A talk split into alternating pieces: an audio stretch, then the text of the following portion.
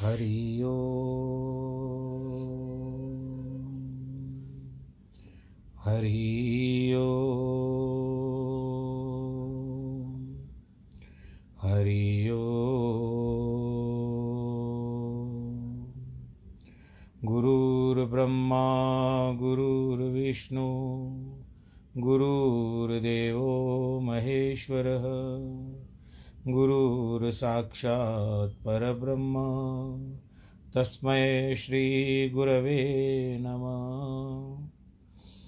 विघ्नेश्वराय वरदाय सुरप्रियाय लंबोदराय सकलाय जगद्दिताय नागाननाय श्रुतियज्ञ विभूषिताय गौरीसुताय गणनाथ नमो नमस्ते।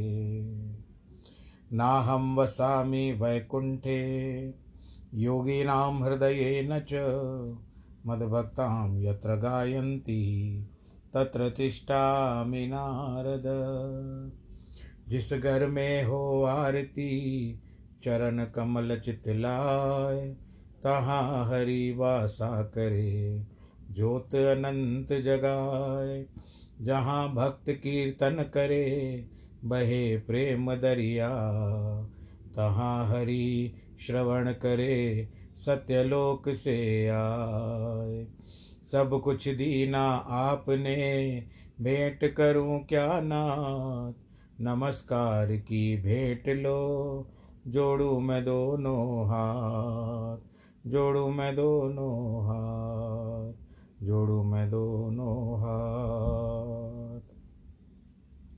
शान्ताकारं भुजगशयनं पद्मनाभं सुरेशं विश्वाधारं गगनसदृशं मेघवर्णं शुभांगं लक्ष्मीकान्तं कमलनयनं योगिविरदानगम्यं वन्दे विष्णुं भवभयहरं सर्वलोकैकनाथं। मङ्गलं भगवान् विष्णु मङ्गलं गरुडध्वज मंगलम पुंडरीकाक्ष मंगलाय तनोहरि। सर्वमंगलमांगल्ये शिवे सर्वार्थ साधके शरण्ये त्र्यंबके गौरी नारायणी नमोस्तुते नारायणी नमोस्तुते नारायणी नमोस्तुते। श्रीमन्नारायण श्रीमन्नारायण श्रीमन्नारायण। भक्तजनों, सूत्र 23 अष्टावक्र और जनक मुनि का वार्तालाप आपस में।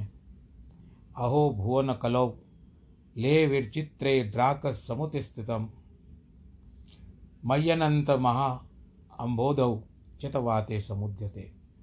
आश्चर्य के अनंत समुद्र रूप मुझ में चित्रूपी हवा में उठने पर शीघ्र ही विचित्र जगत रूपी तरंगे पैदा होती है।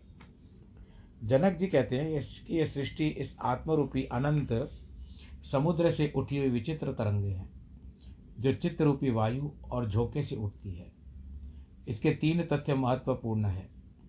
एक तो यह आत्मा या ब्रह्म अनंत समुद्र के समान है जिसका कोई अंत ही नहीं है, जो असीम है, किसी सीमा से बद्ध नहीं है। जिस प्रकार वायु के झोंकों से समुद्र में ऊंची ऊंची एवं विभिन्न प्रकार की तरंगें उठती है, उसी प्रकार चित्त रूपी वायु के झोंकों से इस आत्मा में विभिन्न वासनाओं की भी तरंगें उठती है। काम, क्रोध, लोभ, मोह, प्रेम, घृणा, वासना, उत्तेजना आदि इन आत्मा में उठी तरंगें ही हैं जो चित्त के स्वभाव का कारण बन जाती है और उसके कारण ही उठती है। चित्त जिस तरह से उनको जिस ओर ले जाए वो उसी प्रकार से तरंगों के समान उठती है। इन्हें न मनुष्य उठा सकता है न रोक सकता है। इन तरंगों का नाम ही संसार है। ये तरंगे चूँकि समुद्र से भिन्न नहीं है, इस प्रकार यह संसार आत्मा से भिन्न नहीं है। चित्त हवा के समान चंचल है, इसे आत्मा रूपी संसार में तरंगे उठती ही है। योग इसी चित्तवृत्तियों के निरोध के बारे में बताया जाता है कि योगश्चित्तवृत्ति निरोध। यदि इन चित्त की वृत्तियों का निरोध यानी रोक दिया जाए, रोकथाम की जाए, तो उस आत्मा को उपलब्ध हो जाओगे। चंद्रमा का बिंब समुद्र के जल में पड़ता है, किंतु लहरों के कारण तुम उसको नहीं देख पाते। लहरें शांत होने पर तुम उसका बिंब स्पष्टतः देख सकते हो। बोलो नारायण भगवान की जय। श्रीमन नारायण। प्रभु नारायण जी के चरण कमलों का ध्यान करते हुए उनके इस पुराण के प्रसंग को आगे कहते हैं कि अभी गृहस्थ संबंधी सदाचार में क्या क्या होता है उसका वर्णन किया जाएगा। और वह ऋषि कहते हैं, सगर जो पूछते हैं कि अब यहाँ पर पराशर और मैत्रेय नहीं है, पराशर सगर मुनि के बारे में बता रहे हैं। और वह जी कहते हैं, पहले तो सगर ने प्रश्न किया कि मैं गृहस्थ के सदाचारों को सुनना चाहता हूँ। क्या होता है गृहस्थ सदाचार? इनका आचरण करने से इस्लोक और परलोक दोनों जगह पतित नहीं होता। और वो जी कहते हैं, पृथ्वीपाल सदाचार के लक्षण सुनो। सदाचारी पुरुष इस्लोक और परलोक में को दोनों ही जीत लेता है। सत्य शब्द का अर्थ साधु है। साधु वही है जो दोष रहित हो। उस साधु पुरुष का जो आचरण होता है उसी को सदाचार कहते हैं।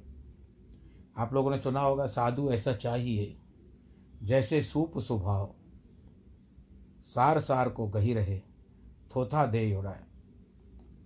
पुरानी कविता है, पर इनका रचयिता कौन है मुझे याद नहीं आ रहा है तुरंत नाम। हे राजन, उस सदाचार के वक्ता और कर्ता सप्तऋषिगण मनु एवं प्रजापति है। बुद्धिमान पुरुष स्वस्थ चित्त से ब्रह्म मुहूर्त में जाग जाए, अपने धर्म और धर्म विरोधी अर्थ का चिंतन करें, जिससे धर्म और अर्थ की क्षति न हो, ऐसे काम का भी चिंतन करें। इस प्रकार दृष्ट अदृष्ट अनिष्ट की निवृत्ति के लिए धर्म अर्थ काम इस त्रिवर्ग के प्रति सम्मान भाव रखें।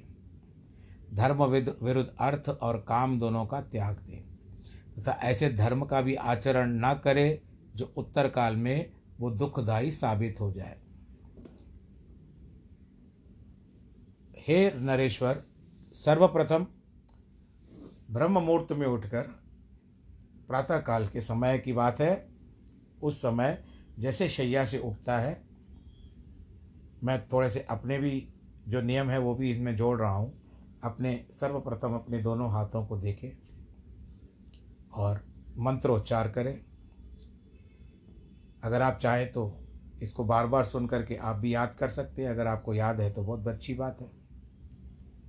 समुद्र वसने देवी पर्वतस्तन मंडले विष्णु पत्नी, नहीं क्षमा चाहता हूँ, हाथों को देखे, वो पृथ्वी का मंत्र है। पृथ्वी पर आता हूँ मैं, पृथ्वी पर चला गया सीधा, क्योंकि आपको भी पता है ना कि पृथ्वी में चुंबकीय आकर्षण होते हैं। पर ठीक है, अब हम नारायण जी का ध्यान करते हैं फिर से और उनसे क्षमा मांगते हुए कथा को फिर से आगे बढ़ाते हैं। हाथों को देखे, कराग्रे वसते लक्ष्मी कर मध्य सरस्वती कर मूले स्थितौ तु गोविंद प्रभाते कर दर्शनम। अब कहीं कहीं पर लिखा है प्रभात कर मूले स्थितो तु ब्रह्मा, ये क्या कहते हैं, हरि अनंत हरि कथा अनंता कहे सुनहि बहु विधि सब संता। जिस तरह से आपको याद हो आप उसी तरह से करिएगा और अपने नियम को पक्का रखिएगा। और अपने हाथों को चूम ले, उसके बाद पृथ्वी पर, और अपने इष्ट देवता को जिसको भी याद करता है, जिसका ध्यान करता है, उस इष्ट देवता का भी ध्यान करें। तत्पश्चात पृथ्वी पर अपना क्या रहते हैं पैर रखें, तब ये पृथ्वी मंत्र पढ़ना होता है कि समुद्र वसने देवी, समुद्र के ऊपर इसका आसन है, रहती है। पर्वतस्तन मंडले विष्णु प्रिया नमस्तुभ्यम पादस्पर्शम क्षमस्मे। आप विष्णु की प्रिया हो, मैं चरण रख रहा हूँ इसमें, मुझे अब मैं इसको जो चरण रख रहा हूँ, स्पर्श कर रहा हूँ, इसके लिए मुझे क्षमा कर देना। फिर उसके बाद नित्य नेम जो शौच इत्यादि होते हैं उन सब से अपना निवृत्ति ले ले, और तत्पश्चात जितना समय हो सके स्नान इत्यादि कर ले। नदी इत्यादि साफ पास में है तो नदी में स्नान करे, पर आजकल तो नदियों पर तो जाना पड़ता है। पहले की बात अलग होती थी, अभी की बात अलग है। अभी नगर शहर बड़े बड़े बस गए हैं, तो कहाँ से नदी आएगी। तो आपको ज़रूरी नहीं है, पर कभी कभी आप कभी नदी पर जाते हो तो वहाँ पर अपना नित्य नेम और नदी स्नान कर सकते हो। परंतु अपने घर में नित्य नेम से भी जो भी होता है तो उस समय किस तरह से बोला जाता है कि संसार के नियम के अनुसार चलना चाहिए। फिर उसके बाद स्नान इत्यादि करके केश का संवरण और दर्पण अंजन जो भी करना हो मांगलिक द्रव्यों से अपना जो आप लोग परफ्यूम लगाते हो, ये सब डीओ लगाते हो, तो ये मांगलिक हो जाते हैं। हे पृथ्वी पते, वर्ण के धर्म के अनुसार आजीविका के लिए धनोपार्जन करें कि मेरा परिवार जिसमें बसता है मैं भी खुश रहूँ, मेरा परिवार भी खुश रहे। उस पर 4 पैसे बढ़ने चाहिए, 8 पैसे नहीं बढ़ने चाहिए। तो ये विचार करते हुए श्रद्धापूर्वक यज्ञ का अनुष्ठान करें। सोम संस्था, हवि संस्था और पाक संस्था, इन सब का धर्म वर्णों में आधार है। उसका मतलब क्या है कि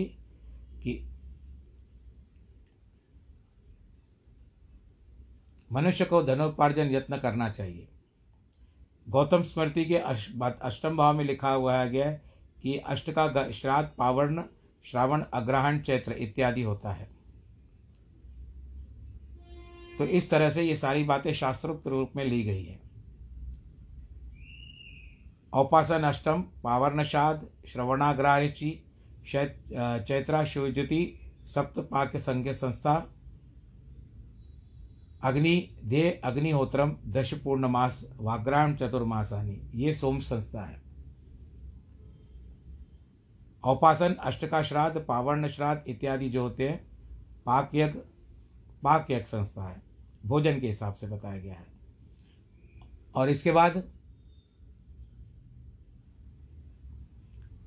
अग्निहोत्र ये सब बताया गया और हवी संख्या बताई गई है। हवी का मतलब जिस तरह से हम हवी डालते हैं, स्व पंडित जी हमसे हवन करवाते हैं, हम भी कभी कभी स्वयं कर लेते हैं, तो उस समय वो लोग स्वाहा करते हैं, तो जो डाली जाती है हवी सामग्री। तो इन बातों का भी विचार करना है। नित्य कर्मों के संपादन करने के लिए नदी, नद, तड़ाग, देवालयों की भावड़ी, पर्वतीय झरने का स्नान करना चाहिए। आप कुएँ से जल खींच करके स्नान करना चाहिए। इसके बाद शुद्ध वस्त्र धारण करना चाहिए और इसके पश्चात सर्वप्रथम अपने पितरों का भी ध्यान करना चाहिए। पितरों का ध्यान किस तरह से कि आपके माता पिता जीवित हैं तो ठीक है, नहीं है तो उनका ध्यान करिए, और अगर वो जीवित हैं तो उनसे आशीर्वाद ले लीजिए, अगर जीवित नहीं है तो उनका ध्यान करिए, तर्पण करिए। देवताओं का, ऋषियों का और पितरों का तर्पण किया जाता है। हे पितृगण और पितामहों की प्रसन्नता के लिए जिस तरह से होता है ना, एक देवताओं का ऋण होता है हम लोगों के ऊपर, एक ऋषियों का होता है और एक पितरों का होता है। तो ये तीनों प्रकार का तर्पण जिससे वो पितर तर जाए, उनको जल पहुँचे, आपका तर्पण किया जाता है। इसमें नाना नानी भी आपको जोड़ना पड़ेगा क्योंकि वो भी तो कोई ना कोई महत्व रखते हैं आपके जीवन में। अगर विमाता भी है उसका भी आपको ध्यान करना पड़ेगा। ऐसे नहीं कि उसने मुझे तो पूछा नहीं था, क्यों नहीं किया था। ठीक है, सांसारिक बातें, लोभ लालच सबको होता है, परंतु आपका कर्तव्य है कि यदि आपकी विमाता ने आपके साथ कितने भी सौतेले व्यवहार किए हो, लेकिन अब वो संसार में नहीं है, तो आप अपनी मर्यादा, अपना कर्तव्य पूरा कर दीजिए। भगवान राम जी को ही देखिए, कभी उन्होंने मिले तो किससे मिले? पहले सौतेली माता से मिलते हैं। तो सारे भाव को बुला करके केवल एक ही ध्यान रखिए कि मुझे अपना कर्तव्य करना है। ऐसा भी कहा गया है कि उसकी वो जाने, अपनी तोड़ निभाओ। अब यहाँ पर कभी कभी बात आती है कि कुछ प्राणी जो हमारे परिवार के लोग होते हैं वो अनेक प्रकार की यातनाएं भोग रहे हैं। खैर, हम उनको कर्म के जाल से तो छुड़ा नहीं सकते, परंतु हम उनको कुछ न कुछ जलदान दे दें, अंजलि दे दें कि मेरे जो भी बंधु हैं, जानने वाले हो, न जानने वाले हो, किसी प्रकार के भी हो, नरकेषु समस्तेषु यातनासु च ये स्थिता तेषा माप्या जना दे दीयते सलिलम मया, ये जल मैं उनको अर्पण करता हूँ, वो मेरे इस जल से तृप्त हो जाए। कोई प्यासा आ जाता है तो उसको पानी पिलाने के बाद जब वो तृप्त हो जाता है तो आपको भी कितनी खुशी होती है। प्यासे को जल पिलाना। क्षुधा और तृष्णा से व्याकुल जीव कहीं भी क्यों न हो, मेरा दिया हुआ यह तिलोदक, तिल यानी जो तिल मिला करके जल दिया जाता है उसको, काले तिल होते हैं, पितृकर्म में याद रखिए काले तिल होते हैं, उनको तृप्ति प्रदान करे। हे नृप, इस प्रकार मैंने तुमसे एक काम्य तर्पण का निरूपण किया जिसके करने से मनुष्य सकल संसार को तृप्त कर देता है। हे अनघ, अनघ का अर्थ होता है तुम पाप रहित हो, अघ का अर्थ होता है अघ यानी पापी, अनघ यानी निष्पाप। इसलिए जगत की तृप्ति से होने वाले पुण्य प्राप्त होते हैं।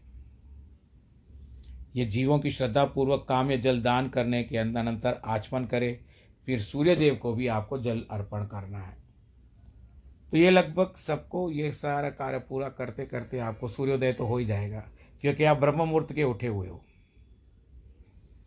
भगवान विवस्वान को नमस्कार करें जो वेद और विष्णु के तेज स्वरूप है, नारायण का स्वरूप है, इसके लिए उनको सूर्य नारायण भी कहते हैं और सभी कर्मों के साक्षी है।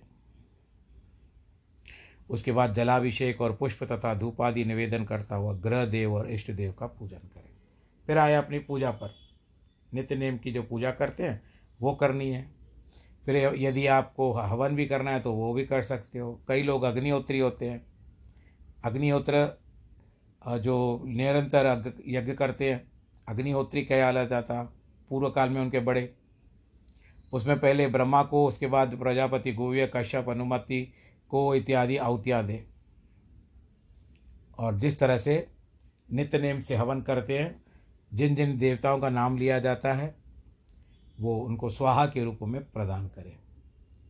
अब सुन लीजिए कि बुद्धिमान पुरुष को चाहिए कि पूर्व, दक्षिण, पश्चिम और उत्तर में ये जो दिशाएं हैं इनमें क्या क्या होता है, इंद्र, यम, वरुण, चंद्रमा के लिए हुतष्ट सामग्री से बलि प्रदान करें। तो ये सारे बलि वैश्वदेव कहते हैं।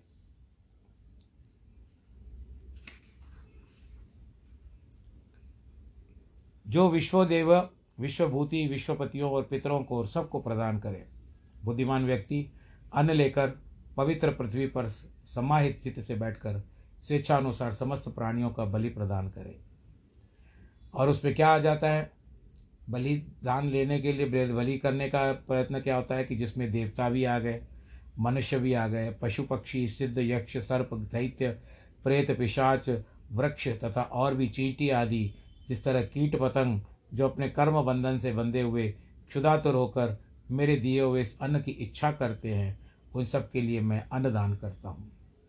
मैं ऐसे परितृप्त और आनंदित हूँ जिनके माता पिता अथवा कोई और बंधु नहीं है तथा अन्न प्रस्तुत करने का साधन है, अन्न भी नहीं है, उसकी तृप्ति के लिए पृथ्वी पर मैंने अन्न रखा है, वे से तृप्त होकर आनंदित हो जाए। संपूर्ण प्राणी यह अन्न और मैं सभी विष्णु हैं, क्योंकि उनमें भिन्न और कुछ है ही नहीं, अतः मैं समस्त भूतों का शरीर रूप यह अन्न उनके पोषण के लिए दान करता हूँ। यह जो 14 प्रकार का भूत समुदाय है, 8 प्रकार देव संबंधी, 5 प्रकार की तिर्यक योनि और 1 प्रकार का मनुष्य योनि संबंधी, इनसे कुछ भी अलग नहीं है। भूत समुदाय है, उससे प्राणीगत अवस्थित है। यह सबकी तृप्ति के लिए मैंने अन्न प्रस्तुत किया है। ज़्यादा बढ़ाई भी न करे, केवल निवेदन करे, क्योंकि गृहस्थ जीवन ही सबसे परम श्रेष्ठ माना गया है और इसके द्वारा दिया गया हुआ ही सब कुछ स्वीकार्य होता है।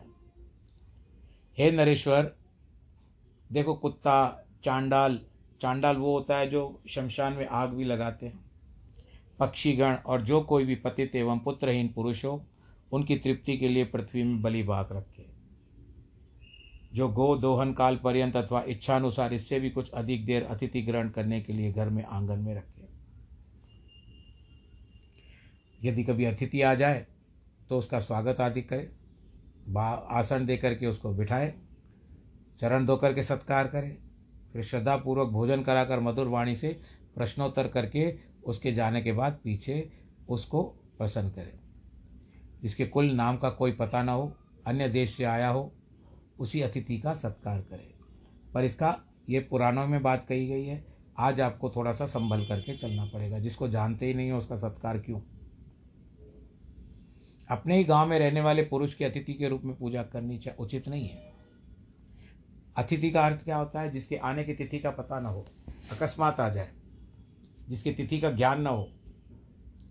आजकल तो बोल करके आते हैं, तो अतिथि जो आ जाए जिसकी तिथि का पता ना हो, अकस्मात आ जाए, आपके घर की डोरबेल को टिंग टिंग करे, तब आप द्वार खोलो और आप आश्चर्यचकित रह जाओ और अतिथि का प्रवेश हो जाता है, उसको अतिथि कहते हैं।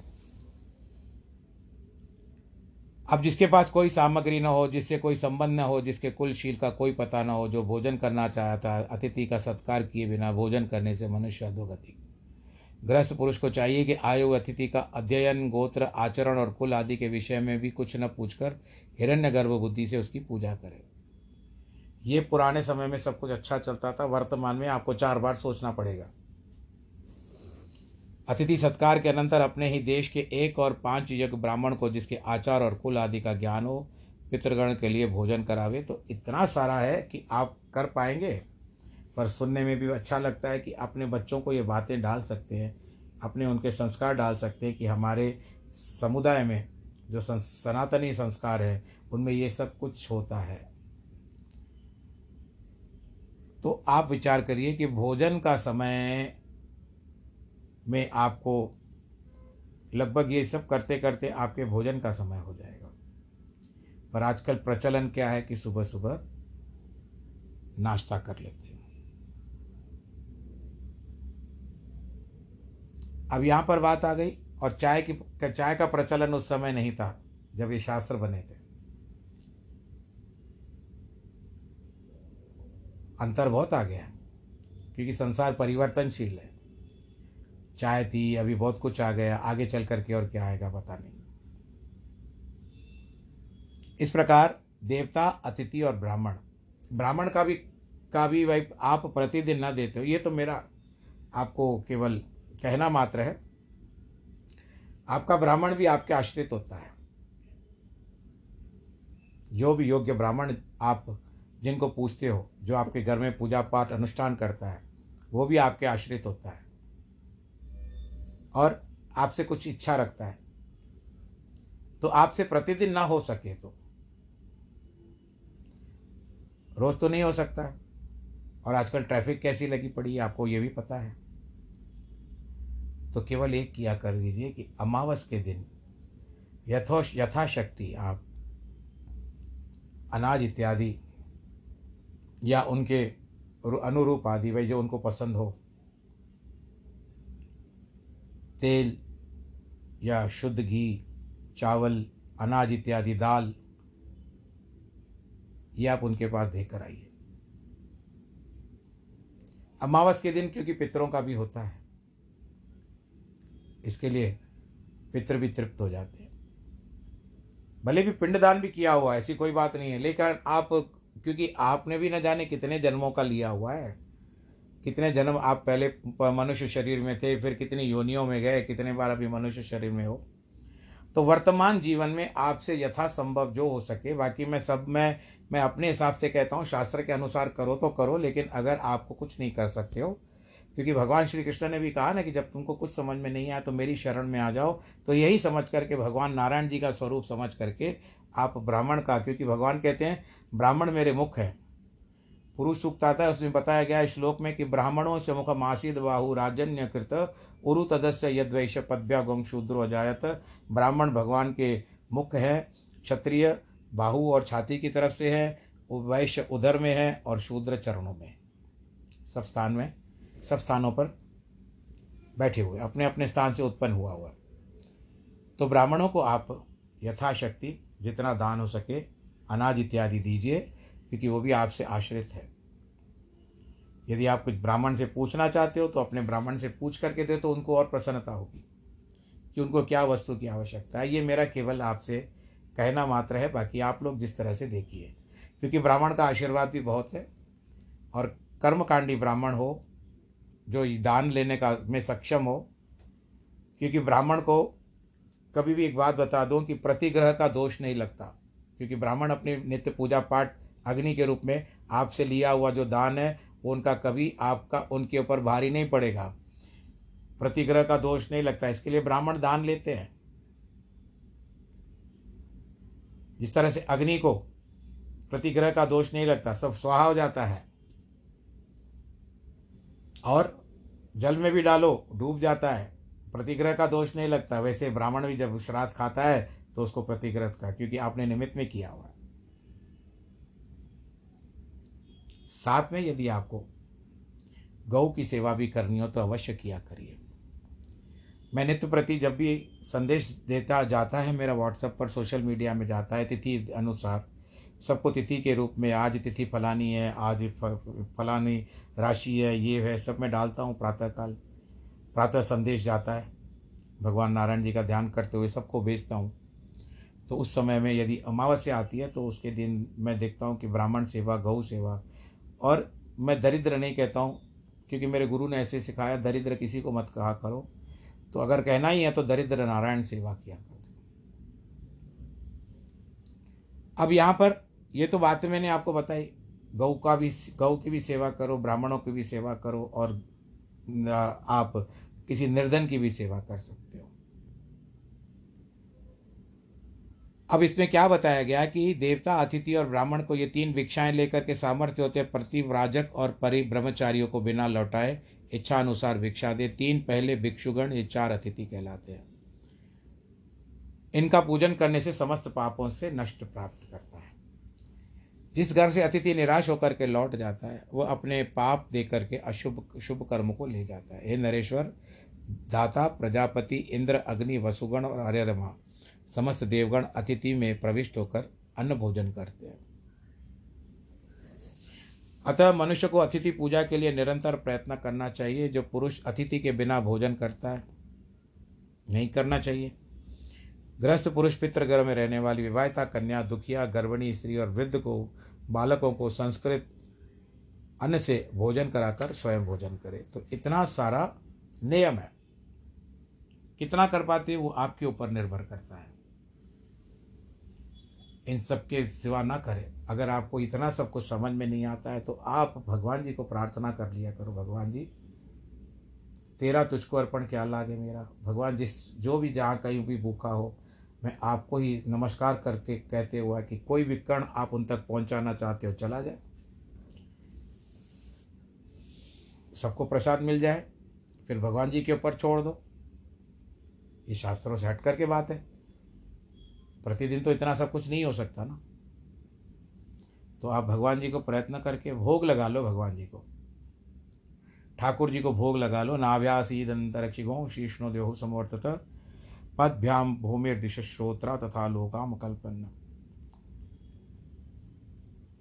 त्वदीय वस्तु गोविंदम तुभ्यमेव समर्पये। आपकी दी हुई वस्तु में आपको अर्पण करता हूँ। इससे त्रिलोकी में जितने भी जीव जंतु जो भी है, आप उन तक उनका पेट भर जाए मेरी द्वारा दिए हुए। भगवान जी को भोग लगा दिया करो। अब ये सब नहीं करने से भी कष्ट होता है और अंत समय में मृत्यु को प्राप्त होने के बाद तकलीफ होती है। इस कारण जितने संस्कार आपके अंदर हैं, जो बड़ों ने सिखाया है, उनके अनुसार ही आपको उचित रूप से करना चाहिए, परंतु बिना भाव के नहीं करना, क्योंकि भाव में भगवान प्रसन्न होते हैं। भाव, स्वभाव, प्रभाव, ये सब प्राकृतिक रूप से हमको मिलते हैं। स्वभाव के अनुसार भाव आता है, फिर आप जैसे वहाँ जाते हो तो उसमें आपके स्वभाव के अनुसार आपका प्रभाव भी पड़ जाता है। तो आज के प्रसंग को हम यहीं पर रोकते हैं। आप विचार करिएगा दान पुण्य करने पर, और अपने ब्राह्मण को भी जरूर दीजिएगा। ऐसा नहीं कि मैं ब्राह्मण हूँ तो और ब्राह्मणों के लिए मैं कर रहा हूँ, नहीं, लेकिन आप के आश्रित हैं सेवक, माता पिता, सेवक, ठाकुर जी, आपका परिवार, ये सब भी तो है। गौ इत्यादि और ब्राह्मण भी आपके आश्रित है। वो अपने रूप से कुछ अलग करता है तो बात अलग है, लेकिन ब्राह्मण आपके आश्रित है। इस प्रसंग को पूरा करते हैं। आप खुश रहिए, आनंद के साथ रहिए। वैवाहिक वर्षगांठ वालों को और जन्मदिन, आज जिनका जन्मदिन है उनको बहुत बहुत बधाई। ईश्वर करे आप सदैव सुरक्षित रहें, खुश रहें, आनंदित रहें, प्रफुल्लित रहें। नमो नारायण।